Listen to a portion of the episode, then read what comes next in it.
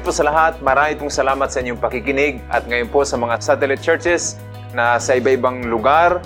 Pagpalain po kayo ng Panginoon. Mayroon pong ate at kuya, mga spiritual leaders na binigay sa inyo ng Diyos.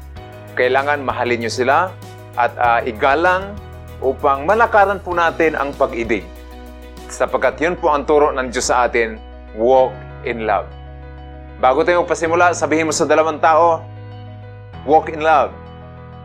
Lingon ka sa kabila, sabihin mo, lumakad tayo sa pag-ibig. Kung crush mo yan, ito na yung pagkakataon mo. Okay? So, ngayon po ay uh, ituloy po natin ang ating pong uh, series about lumakad or walk in love. Nakaraan po atin pong natutunan na kailangan upang malakaran natin ang pag-ibig, kailangan ay huwag tayong maging biktima ng mga karahasan na kasalanan ng iba. Ayon sa Ephesians chapter 4 verse 26, Magalit kayo ngunit huwag magkasala. Huwag hayaang lubugan ng araw ang inyong galit. For verse 27, For anger gives a foothold to the devil. Ang, at, ang galit ang siyang entry point. Siya yung bahay, doon siya mananahan sa tao na yon. Walang, walang, walang bahay ang kaaway, ang jablo sa buhay mo. Pero the moment i-entertain mo, magkaroong hindi mo patagalin mo pa, pinapatagal mo, okay, inaalagaan mo pa yung galit kasi meron kang karapatan. Okay? Ulitin ko, kaya ka nagagalit, pabalik doon sa kinagagalitan mo kasi meron kang karapatan. Na huwag mong gamitin yung karapatan mo. Kasi once na ginamit mo ang karapatan na maggalit ka, yes, meron kang karapatan na maggalit, pero the moment na yung karapatan na yun inalagaan mo, mas lalong dum, uh, tumagal sa buhay mo, yun yung pagkakataon naman na gawin tahanan ng Diablo ang galit na yon sa buhay mo. Kaya magtataka ka, hin, nagmumultiply ang galit sa inyong tahanan.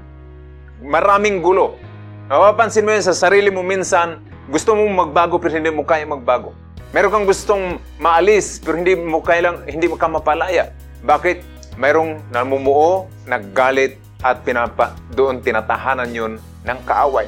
Kaya sabi niya dito, verse 26, Maggalit kayo ngunit huwag magkasala. Ibig sabihin nito, kailangan kapag naggalit ka, mayroon lang itong duration. Ibig sabihin nito, objective ka. Hindi lang to basta lang ka, lang naggalit, kundi nagagalit ka dahil mayroong kasamaan, okay, at kung mayroong ka mang dapat i-correct, mayroong ka, rang, ka, ka mang dapat itama, dahil yon kasi meron kang may tama. Pero kung maggalit ka lang for the sake na magalit, ikaw mismo ay natatalo. Kaya nga, hindi ka biktima until na ikaw ay naggalit ng pabalik sa kanya ng matagal.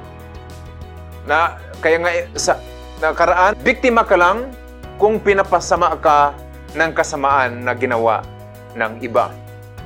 Kaya nga, kung ang kasamaan na yon na nangyari sa, sa iyo, kasama ng tao at uh, ginawang ka ng masama, naging biktima ka lang kapag napasama ka rin sa kasamaan na dulot nila. Kaya maging matalino. Mapalaya tayo na kailangan lumakad tayo sa pag-ibig. Kaya nga, pangalawang punto po ay huwag bigyan ng sino mang sobrang kapangyarihan sa iyo. Hallelujah! Huwag nating bigyan ang sino man. Kung mayroong mang bigyan tayo ng kapangyarihan sa buhay natin, walang iba yon kundi ang ating Panginoong Hesus. Kasi ang tao talagang gagawin niyang gusto niyang uh, gusto niya ng power, gusto niya ng control. Ang tao talagang na-abuse niya ang power. At gusto ng tao yon na magkaroon siya ng posisyon. Gusto niya mayroong authority. Pero minsan yung authority na yon na-abuse.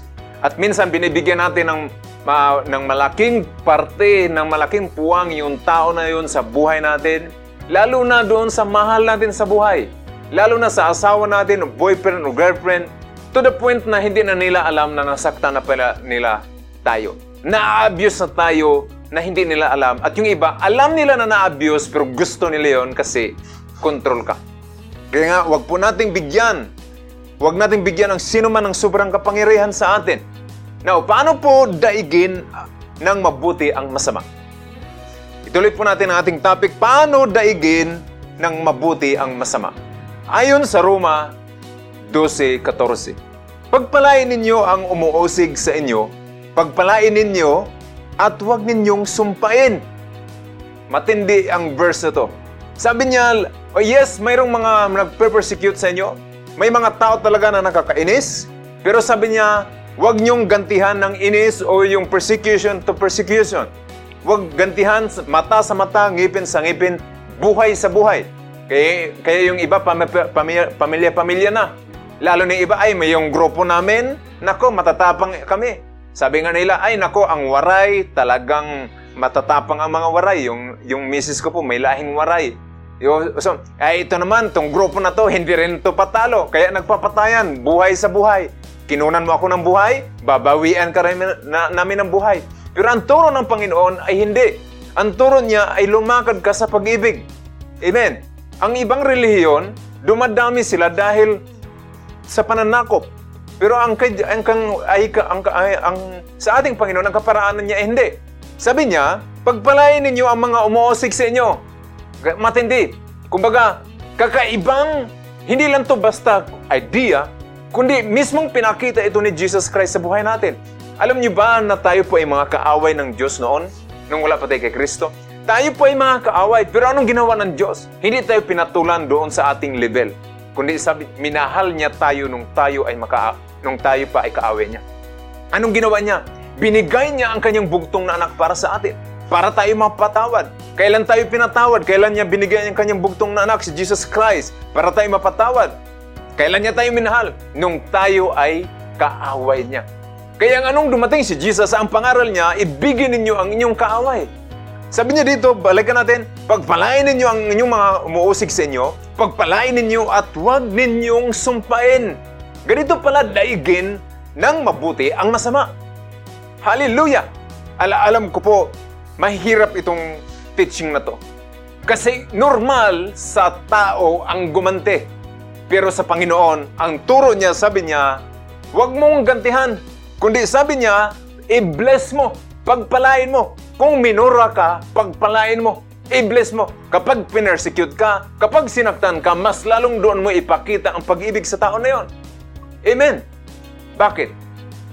Pansinin mo sa buhay mo, yung mga tao na kung saan palpak ka at nanatili sila sa buhay mo, yun ang espesyal na tao sa iyo. Kasi ang mundo gumagalaw kapag kaibig-ibig ka, ibigin ka rin nila. Madaling mahalin ang taong kaibig-ibig. Pero saan ba tayo tinutu- saan ba tayo tinuturuan ng Diyos na umibig? Doon sa parte na ta- ng tao na yun na kung saan hindi siya kaibig-ibig. Kasi kapag ba- mahalin lang ta- natin ang tao na yun doon sa sa, sa ugali niya na kamahal-mahal, lahat tayo, lahat ng tao yung katabi mo. Yung nanay mo, ikaw mismo, lahat tayo dito, mayroong portion sa buhay natin na talagang hindi ka ibig-ibig. At kapag yung portion na yon, yung parte ng buhay na yon, na kung saan minahal ka, ang tao ay nakakalaya. Amen? At huwag mong alisan yung mga tao, yung mga disciples na talagang nang, may nangyari sa buhay ko na palpak, may nangyari sa buhay ko na talagang pangit, yet nananatili sila. Sila yung mga espesyal na tao sa buhay ko ngayon. Bakit? Minahal nila ako at pinalaya, pinatawad, doon ako lumago. lumago. Pero yung, yung nakita nila yung pangit na, ano, yung kamalian ko, nakita nila yung pangit na ugali ko, and then sabi niya, ay, pangit pala yan, umalis. Ang nangyari, hindi nila naipakita ang pag-ibig. Instead na matulungan ako para makaahon, iniwan nila sa sitwasyon na kung saan kailangan ko ang kailang tulong. Ganon din po tayo. Kapag may binigay sa iyo na tao, mahalin mo. Saang parte? Yung pangit na, na portion na, ng, ng parte ng tao na yun. Ang mundo, magmahal ka kasi minahal ka. February 14, bukas. Ala, ang tao, ay, mahalin ko yan kasi mahal niya ako. Ang tunay na pag-ibig, ang tunay na pagpakita ng pag-ibig ay daigin ng pag-ibig ang masamang parte ang, ng, ng pagkatao niya. Amen? Kapag nakita mo, ay worse ang taong ito, huwag mong iiwan, kundi mahalin mo. Tulungan mo siya makaahon doon. Bakit? Doon pinapakita ang pag-ibig. Kapag, pina, kapag pina, umibig ka lang dahil kaibig-ibig siya, wala kang pagkakaiba doon sa walang mga Diyos. Ang mga walang Diyos, mahalin ka kasi kamahal-mahal ka. Nagbibigay ka kasi alam mong gantihan ka rin. Kumingiti ka kasi alam mong ngingitian ka rin. Pero ang turo ng Diyos, iba. Sabi niya, yung mga tao na kulang sa pansin, pansinin mo. Yung mga tao na kung saan uh, uh, nahihirapan sa area ng buhay nila, huwag mong iiwan. Kailangan ka doon. Ikaw na anak ng Diyos, ikaw ang kailangan nila ilaw ng mundo, pag-ibig na kung saan, hallelujah, bunga ng pag-ibig ni Kristo. At paano mo yun ma-demonstrate? Ma- Paano mo yun maipakita? Kapag ikaw rin ay nakakaintindi sa isang, sa isang tao na kailangan niya ng pag-ibig. Hallelujah, amen.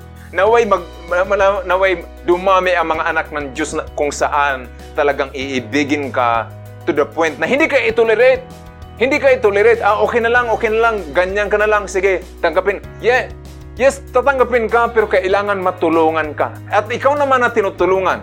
Doon sa area na kung saan pangit sa area ng buhay mo, magpatulong ka.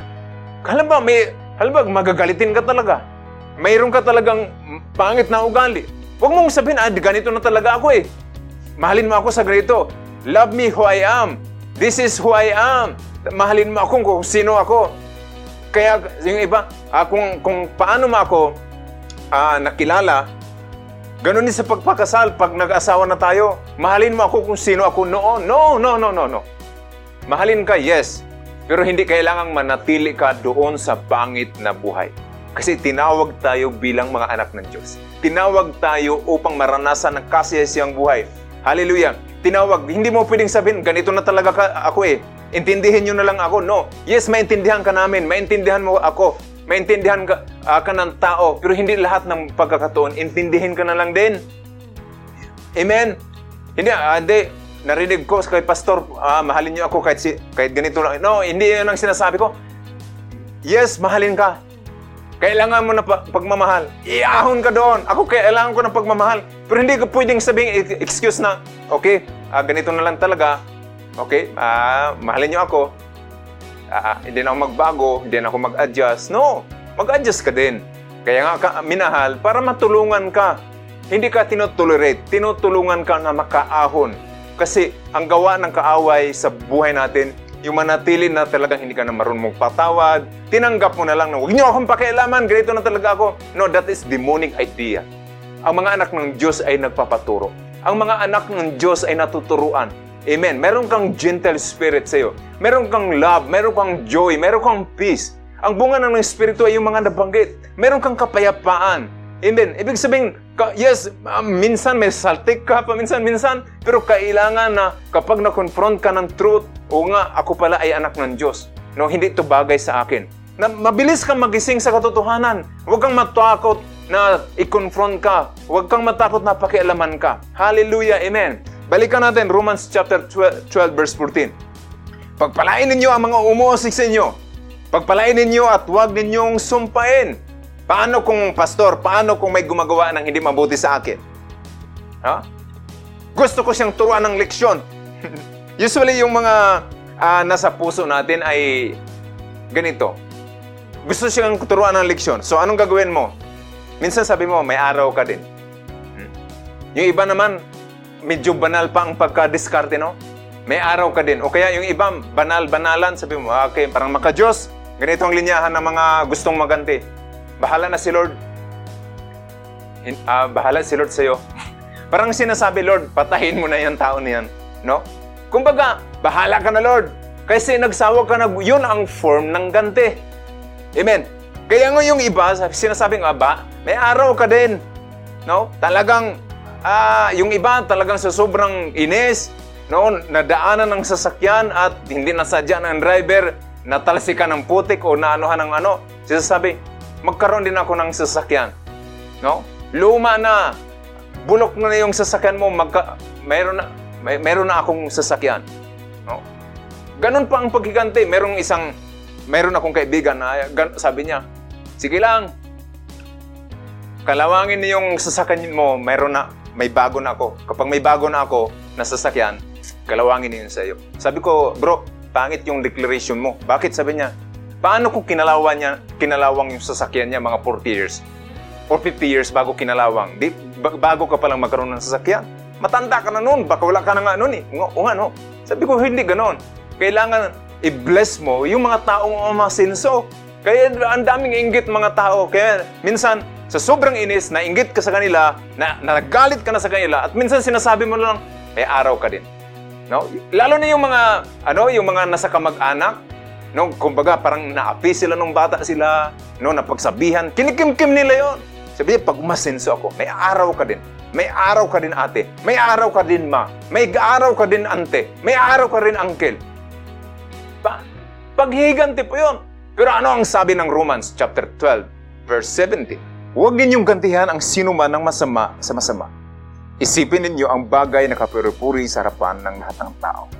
Kaya nga, wala na yon. Titigil na dapat yung mga pananalita na may araw ka din. Yung treat natin, may araw ka din. Tatanda ka rin, maghirap ka din. Yan ay mga pa, mga mga paghihiganti na kung saan akala mo parang humble. No, yung iba parang nagpapaapi, mayroon pang mga false humility No, yung mga kala mo mga uh, talagang maka-Diyos, yung pala mayroon ng pusong paghiganti. Nakatago lang. No, kailangang ma-expose ito sa mga pamilya. Kasi ang pamilya hindi makaunahon sa kahirapan. Bakit? Ma- nagkikimkim ng mga galit. No? Nagkikimkim, hindi na, masa- hindi na masaya ang kailang mga buhay. Yung sabi, iba naman, kapag pumuti ang uwak bago ako magano, bago ako magpatawad, eh ano ngayon, tingnan nyo sa picture. Makita niyo, puti ng uwak, meron na magpatawad ka na. Amen? Now, hindi ko sinasabi na magpasuntok ka na lang na magpasuntok. Ang sinasabi ko lang ay ito. Ang galit ay kailangang huminto sa buhay mo. Huwag mo nang patagalin. Kung mayroong galit doon sa pamilya na instead mag-alab, dapat ikaw na anak ng Diyos, marunong ka. Hindi ka na dapat yung paalabin mo pa yung mga apoy. Kailangan every time na may issue sa mag-asawa, sa pamilya, sa mga kaibigan, every time na may issue, ikaw ba, dapat may dala-dala ka laging dalawang balde. Yung sa kanan ay tubig, o sa, kal- sa kaliwa naman ay gasolina. Pero piliin mo na ang ibuhos mo ay yung sa kanan, yung tubig. Kasi every time na may issue, pwede mong paliyabin or pwede mong patayin. At kailangan mag-stop ito sa'yo. Hate must stop somewhere and let it stop on you. Alam mo ba na bakit ang hate ay tumataas ang level at marami ang naapektuhan? Kasi po, ito po ay kumakalat, mabilis kumalat. Naapektuhan ang pamilya, naapektuhan ang mga nasa trabaho, hindi na magiging productive. Na, naapektuhan ng hate, naapektuhan ng, ng galit. Nakakahawa ito na parang virus. At kailangan huminto ito. Saan? Kanino? Sa'yo. Sabihin mo sa iyong katabi, dapat pala, sa akin hinto. Hindi ikaw yung ikaw yung nagpapaliyab. No? Mayroon pong sabi si Solomon, istupong matalino na, na hari. Ito ang sabi niya sa Proverbs chapter 22, verse 24. Ito pang sabi niya, Do not make friends with a hot-tempered person or do not associate with one easily angered. Kaya kapag matindi ang init no, sa isang issue, ikaw talaga ay hahawaan nun. Ano ibig sabihin nun? Kailangang lumayo-layo ka sa tao na kung saan magagalitin at lalo na na may pagkaugali na sabi nga nila yung mga ugali na kung saan matindi gumagawa ng fake news, ng kwento na kung saan mag-alab. Alam po ang bansa natin, resulta ito sa mga fake news. Mayroong mga rebelde, mayroong mga na, nasa UP na magagaling, pero ang ang dala-dala ay galit. Instead na sila, eh, kung ikaw ay matalino, kung akala mo na ikaw talaga ay matalino at sinabi mo, yes, matalino ako, edukado ako, kailangan ang galit ay huminto na sa'yo. Hindi ko pa yung mag-forward ka pa ng makakagalit. Kaya mga Pilipino na divide, ang galit ay nagdi-divide. Ang galit po ay hindi nag-unite. Dapat, alam mo, minsan sa kanta pa lang natin, ano na yung dividing, no? Ang mamatay ng dahil sa'yo. Mga ganun lagi. Yung kumbaga, dinideclare ka agad yung galit, kailangan mamatay. Hindi po kailangan mamay mamatay. It's a time na tayo po ay magkaisa, lalo na sa mga anak ng Diyos. Na tayo po ay magkaisa. Huwag po nating hayaan na kung saan yung galit ng iba ay tutuloy-tuloy sa atin. Amen? Kung, kung matinding magagalitin talaga tong tao na to, ay sabi ng Biblia, maging matalino ka. Paano? Iwas-iwasan mo muna. Hmm? Magdistansya kunti. Bakit? Hahawaan ka ngayon, yung kaibigan mo na takaw gulo, magagalitin, talagang uh, minsan yung iba sinasapak ng wala. Hindi kasi, purmahan pa lang mo, purmahan mo pa lang kasi nakakasapak na eh. Kailangan mag-change ka ng aura, mag-change ka. O kaya maaaring pangit yung mga kaibigan mo ay takaw gulo lang. Kaya kailangan, anong, ano pang sabi ng Biblia? Maging matalino ka, sumunod ka. Anong sabi? Umiwas ka sa mga takaw gulo. Kaya nga lagi nagkagulo yon kasi ano na nila yon? Trademark na nila yon. Sabi ni Solomon, iwasan mo yon. Kung hindi mo sila kayang iwasan, magpalit ka ng kaibigan. If you cannot change your friends, change your friends. Kung hindi mo kayang baguhin ang kaibigan mo, magpalit ka ng kaibigan. Habang bata ka pa. Now, hindi ko sinasabing i-abandon mo sila kagad, pero kapag nakita mo ang pattern na talagang toxic ang mga tao na to sa paligid mo, na kung saan hindi mo maabot ang potensyal sa buhay mo. Remember, yung mga kabataan kayo ngayon dyan, na, na, na, nanonood, nakikinig, ang buhay bago mo ma-appreciate kapag ikaw na ay 30 pataas. Ngayon, kala mo, control mo ang buhay. Pero maniwala ka, kapag hindi ka nag-aral, kapag nahinto ka sa pangarap mo dahil lang sa bar- maling barkada, kapag huminto ka dahil lang sa galit at gusto mong mapaghiganti sa lahat, at hindi ka umiwas, ayon sa Biblia na sinasabi dito, tunggulo na ito hindi mo iwasan, mayroong kasabihan ang Pilipino, ang pagsisisi ay nasa huli. Pero makinig ka mabuti. Ang mensahe na to ay isisib ka sa future. Purihin ang Panginoon. Hallelujah! Kaya nga, kailangan dito ay iwasan natin ang mga gulo. Kailangan dito na kailangan na tayo po ay may sinasabi ang Diyos na huminto dapat ang galit. Saan? Sa akin. Hate must stop somewhere and let it stop on you. Let it stop on us sa ating mga anak, sa mga anak ng Diyos. Salamat po, Pastor, sa mensahe. Salamat po. Ah, ganito na lang po, Pastor. Hindi ko na po gagantihan yung mga tao na yon. Hindi ko na rin po sila pag-isipan pa ng masama. At hindi ko na rin po sasabihin na may araw ka din. Okay? At bababalay, babalaywalain ko na lang po ang mga taong ito. So anong gagawin mo? Ah, ano na lang po, pastor? Hindi ko na lang po sila kakausapin. I-treat, uh, mayroon akong, uh, uh, hindi ko sila kakausapin, bibigyan ko ng cold treatment for my own mental health at saka sa aking kapayapaan. Hindi ko na sila, baliwalain ko na lang sila. Ano ibig sabihin? Hindi na ako magsasalita, hindi na ako iinik. Cold treatment. At yan po ang, alam nyo ba na matinding form ng paghiganti? Alam nyo ba na sa Satanic Bible, mayroon pong Bible ang sat- Satanic Movement. Sa kanilang uh, literature, sa kanilang Biblia, alam nyo ba na may turo doon? Ang, ano ang turo? Ito yon. Ang satanisma, satanista, yung Bible nila ay mayroon ng kasulat. Ano ang nakasulat na effective? Sabi doon sa Satanic Bible ay ito, gamitan mo ang kaaway mo ng silent treatment. Silent treatment. Bakit? Once na ang silent treatment na to ay maganap sa tao, matutorture siya at makaganti ka na. Hala. Kaya kailangan dito, bakit ma-effective? Bakit ang, ang, ang silent treatment ay ano, alam to ng mga satanic, uh, ng mga satanic movement.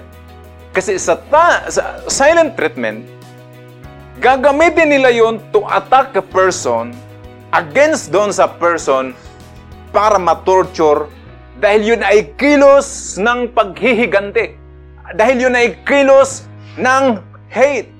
At marami ang gumagawa nito. Nababasa ko pa ito sa iba't ibang klaseng mga libro. Bakit? Bakit maraming gumagawa? Kasi effective ito. Yung silent treatment, effective ito.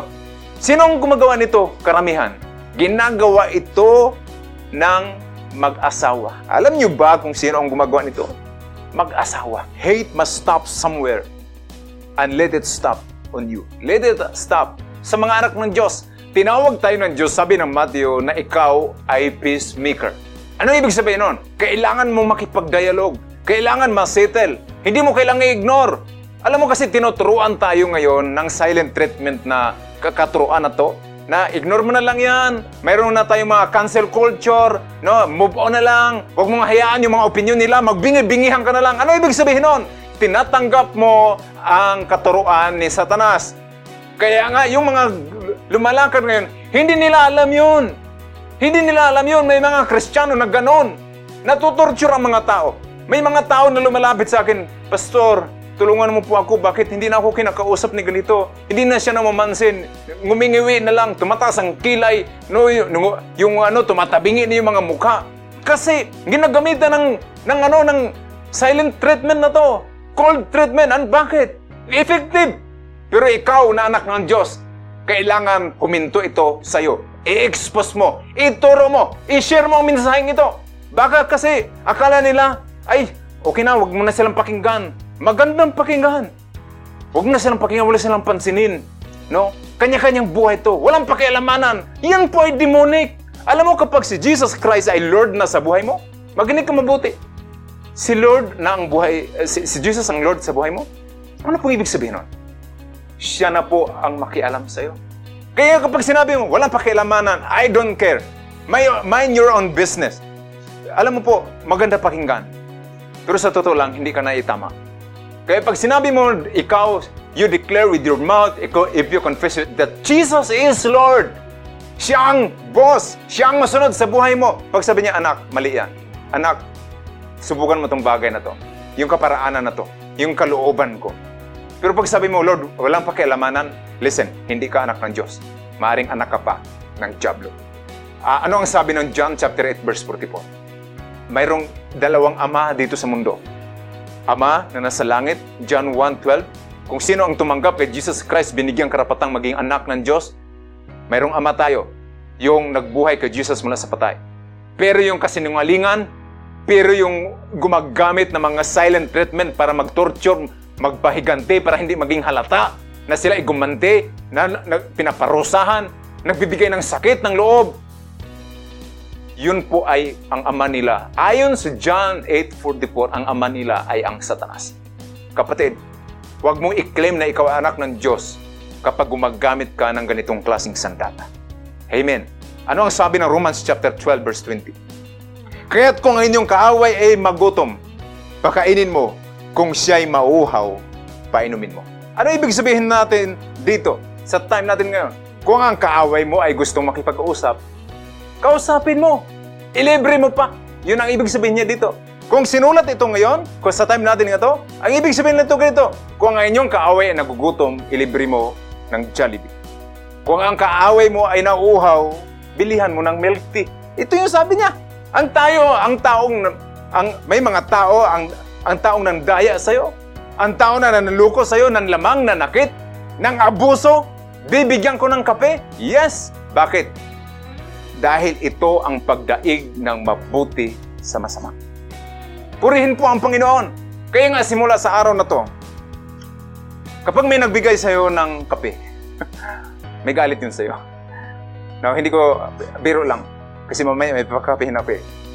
Pero pastor, ang hirap naman po niyan. Nakakapagod po ito, nakakapagod po na gumawa ng mabuti. Lalo na yung mga tao na kung saan gagawan mo ng mabuti, hindi naman babalik sa iyong kaputihan. Nakakapagod. Nanakit na nga, bigyan ko pa ng kape.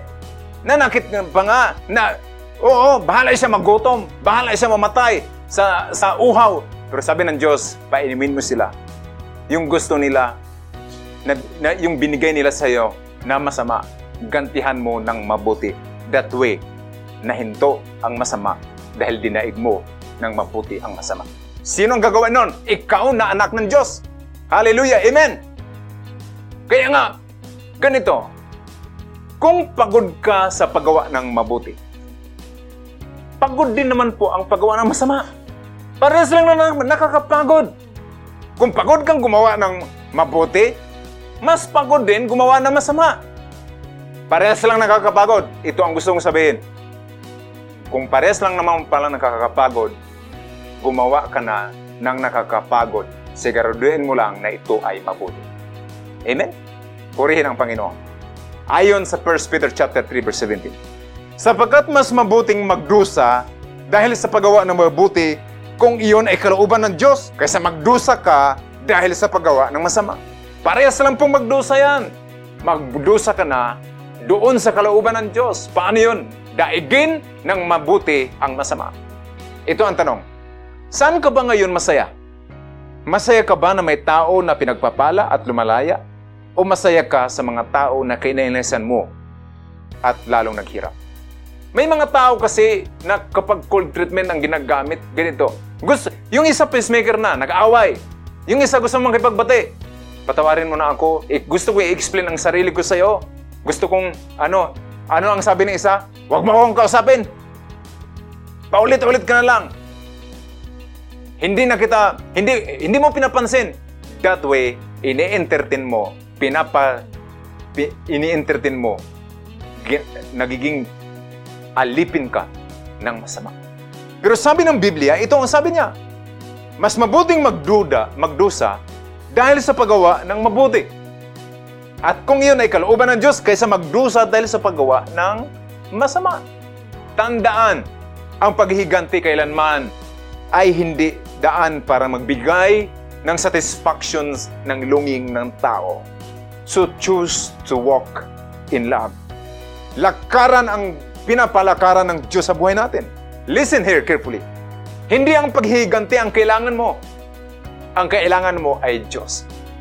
Kung hindi ka makaganti, yes, merong nakas- may, na, may nanakit sa'yo, may nanloko sa'yo, nasaktan ka, inabuso ka, nadaya ka. Pero itong sasabihin ko sa'yo, once na ilapit mo sa Diyos, hindi mo kailangan i- hindi mo kailangan gumanti. Lumapit ka sa Diyos. Sapagkat lahat ng nanawala sa iyo, ibabalik ng Diyos para sa iyo. Lahat ng ki- kinuha ng kaaway sa iyo, yung kagalakan na kinuha sa iyo, dahil nasaktan ka, ibabalik ang kagalakan ng Diyos para sa iyo. Hindi yung tao ang babalik sa iyo para sumaya ka. Kung hindi mo man makuha sa tao, makuha mo ito, i-restore ito, pababawiin ka ng Diyos na pinagkakatiwalaan mo ngayon. Na Lord, hindi ko ako nagaganti, kundi Lord, i-bless mo sila kasi iyon ang turo ng salita ng Diyos. Amen. Ma- hindi mo man maibalik yung mga ninakaw nila, i-restore ng Diyos, ibabalik sa iyo ng sobra pa. Hallelujah. Amen. Mangyari lang yon. O ulitin ko, mangyari lang yon kung ano man ang nawala sa iyo, mapabalik. Anong, anong joy na nawala sa iyo, ibabalik. Mangyari lang yon kung daigin mo ng mabuti ang masama. Kung ang usual na reaction ay magalit, kasi yun naman po ang usual talaga, na reaction, tama? Ang reaction talaga ay magalit. Pero kapag pinili mo ang pagpatawad, na naganap mo, na daig mo, ng mabuti ang masama. Kung ang ang reaction, ang usual reaction ay gumanti, pero pinili mo na ipagpre ang tao na yon, dinaig mo ng mabuti ang masama. Hallelujah! Amen! Sabi nila, ah, ah, the best revenge daw is to be successful. At hindi, may mga ganun pa. Ang pinakamatinding paghiganti, tingnan mo, lahat ng ginagawa natin, panay paghiganti. Gusto mong maging successful, bakit? Gusto kong ipakita sa kanila na inapid nila ako noon, minamaliit nila ako noon, nilalait nila ako noon, ipakita ko sa pamagitan na ako ay successful na ngayon. Talagang puntahan. Kapag may mga sasakyan yan, talagang pupunta saan yan, pinupuntahan. Malakas ang busina. Pip! Ha? Malakas ang busina niyan. At ipamukha sa'yo, sabihin pa, Kashi ito, hindi ito hulugan. Kaya nga, kapatid, anong klaseng form ng paghiganti sa puso mo ngayon? Mapalaya ka in the mighty name of Jesus. Hindi ka namuhay dahil maghiganti lang. Hindi ka maging asensado o magiging naganap ang gusto mong mangyari sa buhay mo para gumanti lang. Yung iba mag-invite pa ng mga party yan. Pagkatawag lahat ng mga nang-aapi at ipakita kung sinong inapin nyo noon.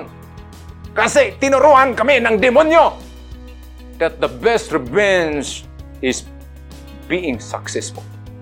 Makinig, kung ikaw ay nabigo at kung naloko ka ng tao, ng lalaki o babae na minahal mo noon, huwag mong gantihan ng pagiging successful.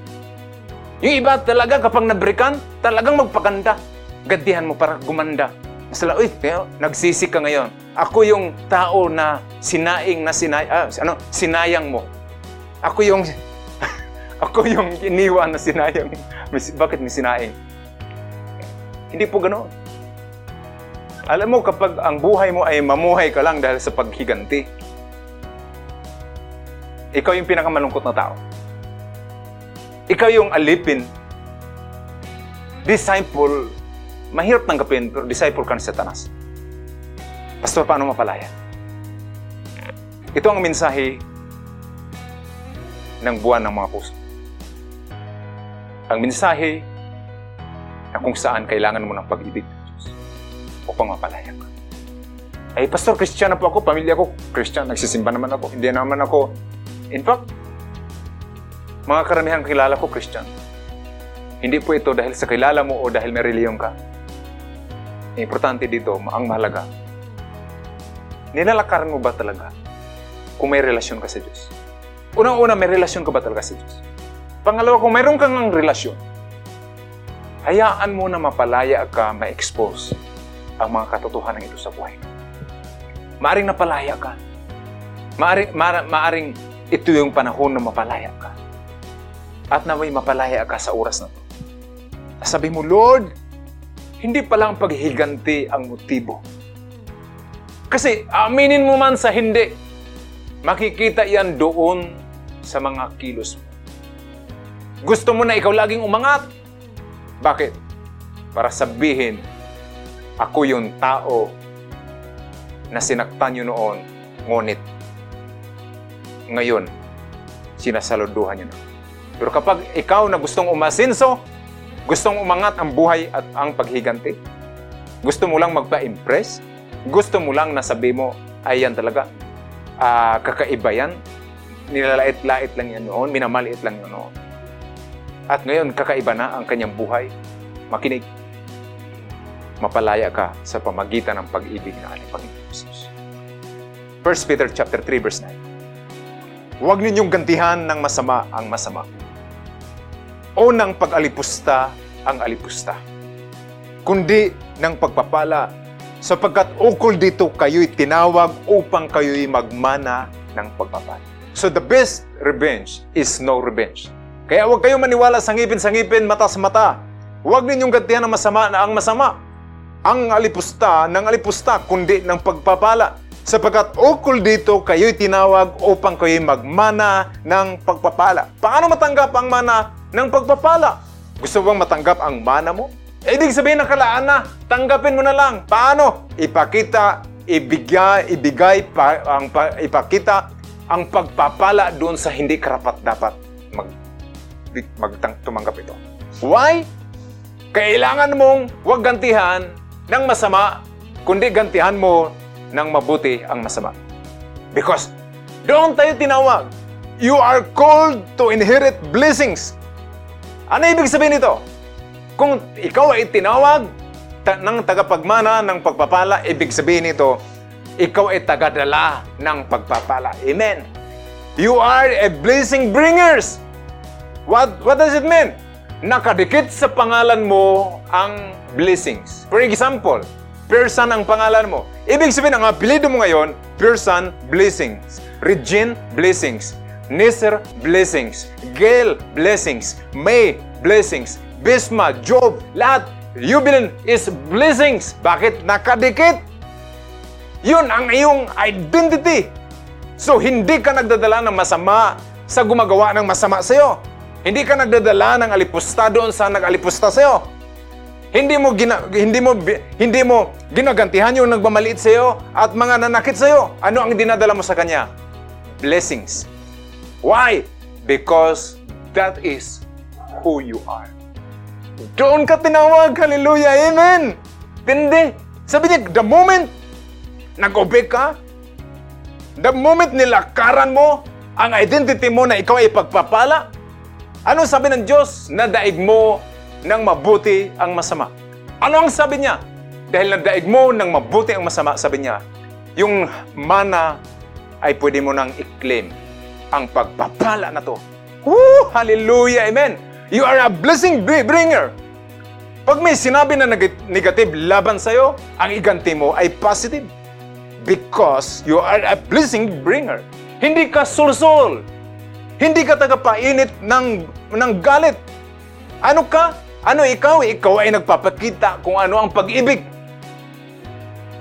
At makinig, ang pag-ibig po ay nakikita sa pangit na mga sitwasyon. Kapag meron ng gustong makipag-usap sa iyo para mapatawad, kausapin mo. Minsan kasi, gusto ko nang humingi ng tawad. Naalala mo yung ginawa mo noon? O kaya, gusto ko na sanang mag-usap ba tayo? Gusto ko ng kapayapaan, gusto ko ng katahimikan. Huwag mong gamitan ng mga weapons ng ng Diablo. Kundi lakaran mo, i-expose mo. Huwag kang magpadaig sa masama. Kundi daigin mo ng mabuti ang masama. Paano? Kailangan sa lahat ng sitwasyon, pangit na sitwasyon, ipakita mo ang pag-ibig sa Kanya. Tayo po ay makasalanan noon. Ngunit, inibig tayo ng Diyos. Ano ang sabi ng Romans chapter 5? Dati kaaway tayo ng Diyos, pero ngayon tinanggap na niya tayong kaibigan sa pamagitan ng pagkamatay ng kanyang anak, si Jesus. At ngayon, mayroon na tayong magandang relasyon sa Diyos, tiyak, ililigtas niya tayo sa kaparusahan sa pamagitan ng buhay ni Kristo. Kailangan maalala natin kung saan tayo kinuha. Kailangan maalala natin kung saan tayo nanggaling. Tayo rin po ay dati kaaway ng Diyos, ngunit tayo ay maging, naging kaibigan na dahil minahal tayo ng Diyos doon sa sitwasyon na pangit sa buhay natin. Doon sa sitwasyon na kung saan tayo ay hindi karapat dapat mahalin. Yet, minahal niya tayo, pinakita niya tayo, at listen, ito ang gusto ng Diyos sa mga anak ng Diyos. Doon ang hugot ng ating buhay. Na Lord, magpatawad ako kasi ako ay napatawad na. Ikaw ngayon na wala pang relasyon sa Panginoon, alam ko na mahirap magpatawad sapagkat ang tao na hindi pa nakatanggap ng pagpatawad, kailanman hindi kayang magbigay ng wala siya. Hindi ka kaya hindi mo hindi mo hindi ka nakakapagpatawad kasi hindi mo pa naranasan ang pagpatawad ng Diyos. Hindi mo hindi ka makapagbigay ng pag-ibig kasi hindi mo pa na-receive ang pag-ibig ng Diyos at ito ang oras upang ma-receive mo ang pag-ibig ng Diyos. Ngayon po ang panahon na makapag-release ka ng forgiveness sa iba kasi na-release mo ang pagpatawad mula sa langit. Inaanyahan kita na yumuko. At ngayon, ibigay natin ang ating puso sa Panginoon. Tayo po ay manalangin. Panginoong Hesus, inaamin ko po na ako ay makasalanan. Hindi ko po kayang magpatawad. Hindi ko po kayang magbigay ng pag-ibig. Dahil ako po ay wala noon. Panginoon, patawarin niyo po ako sa aking kasalanan. Salamat sa pag-ibig na binigay niyo. Tinatanggap ko po ito upang makapagbigay na po ako ng pag-ibig, upang makapagbigay na po ako ng malaya ng pagpatawad sa iba. Panginoon, tinatanggap kita bilang Panginoon ng buhay ko. Ikaw na aking Lord. Tinatanggap kita bilang Panginoon at tagapagligtas ng aking buhay. Salamat Lord sapagkat ang sabi mo, iligtas mo ako sa kapahamakan, sa kaparusahan. At ngayon pinoon, salamat dahil ako na ang iyong anak. Hindi na ako anak ng Diablo, kundi ako'y anak ng Diyos na buhay. Salamat po sa pagmamahal, salamat sa forgiveness. In Jesus' name, Amen. Congratulations kapatid! Ngayon po ay kaya mong lumakad sa pag-ibig at kaya mo mag-release ng pagpatawad. Kasi natanggap mo ang pagpatawad mula sa ating Panginoong Isus. Natanggap mo ang pag-ibig nung ikaw ay nanampalataya sa ating Panginoon. Makapagbigay ka doon sa meron ka. Makapagpatawad ka kasi ikaw ay napatawad. Magbigay ka ng kalayaan sa iba kasi ikaw ay napalaya. Sa mga believers po, na maaring inilakaran mo ang iba't ibang klaseng weapons ng kaaway. Ikaw ngayon ay kumikilos ayon na disciple doon sa gusto nila. Ngunit ngayon, naliwanagan tayo na ikaw pala ay kailangan, ikaw ay peacemaker. Hindi kailangan ng silent treatment, hindi kailangan ng cold treatment, Hindi kailangan gumanti dahil sa pagiging successful. Hindi kailangan kung anong klaseng paghiganti, kundi titigil ito sa iyo. Bakit? Ikaw ay anak ng Diyos. At bakit? Dahil gusto mong daigin ng mabuti ang masama. Purihin po ang Panginoon. Bigyan natin ng pinakamalakas na palakpak ang ating Diyos. Palakpak na pinalaya ng ating Panginoon. Hallelujah. In Jesus' name, Amen. Amen. Lord, thank you. Pagpalain mo po ang iyong mga anak. I-bless mo ang lahat ng pamilya, lahat ng nakikinig ngayon. Let the joy of the Lord be upon them. Na, Lord, mapupuno sila ng iyong presensya. Mapupuno sila ng iyong pag-ibig. In Jesus' name, Amen. Mag, hallelujah. Salamat sa inyong pakikinig. See you po next week. God bless you.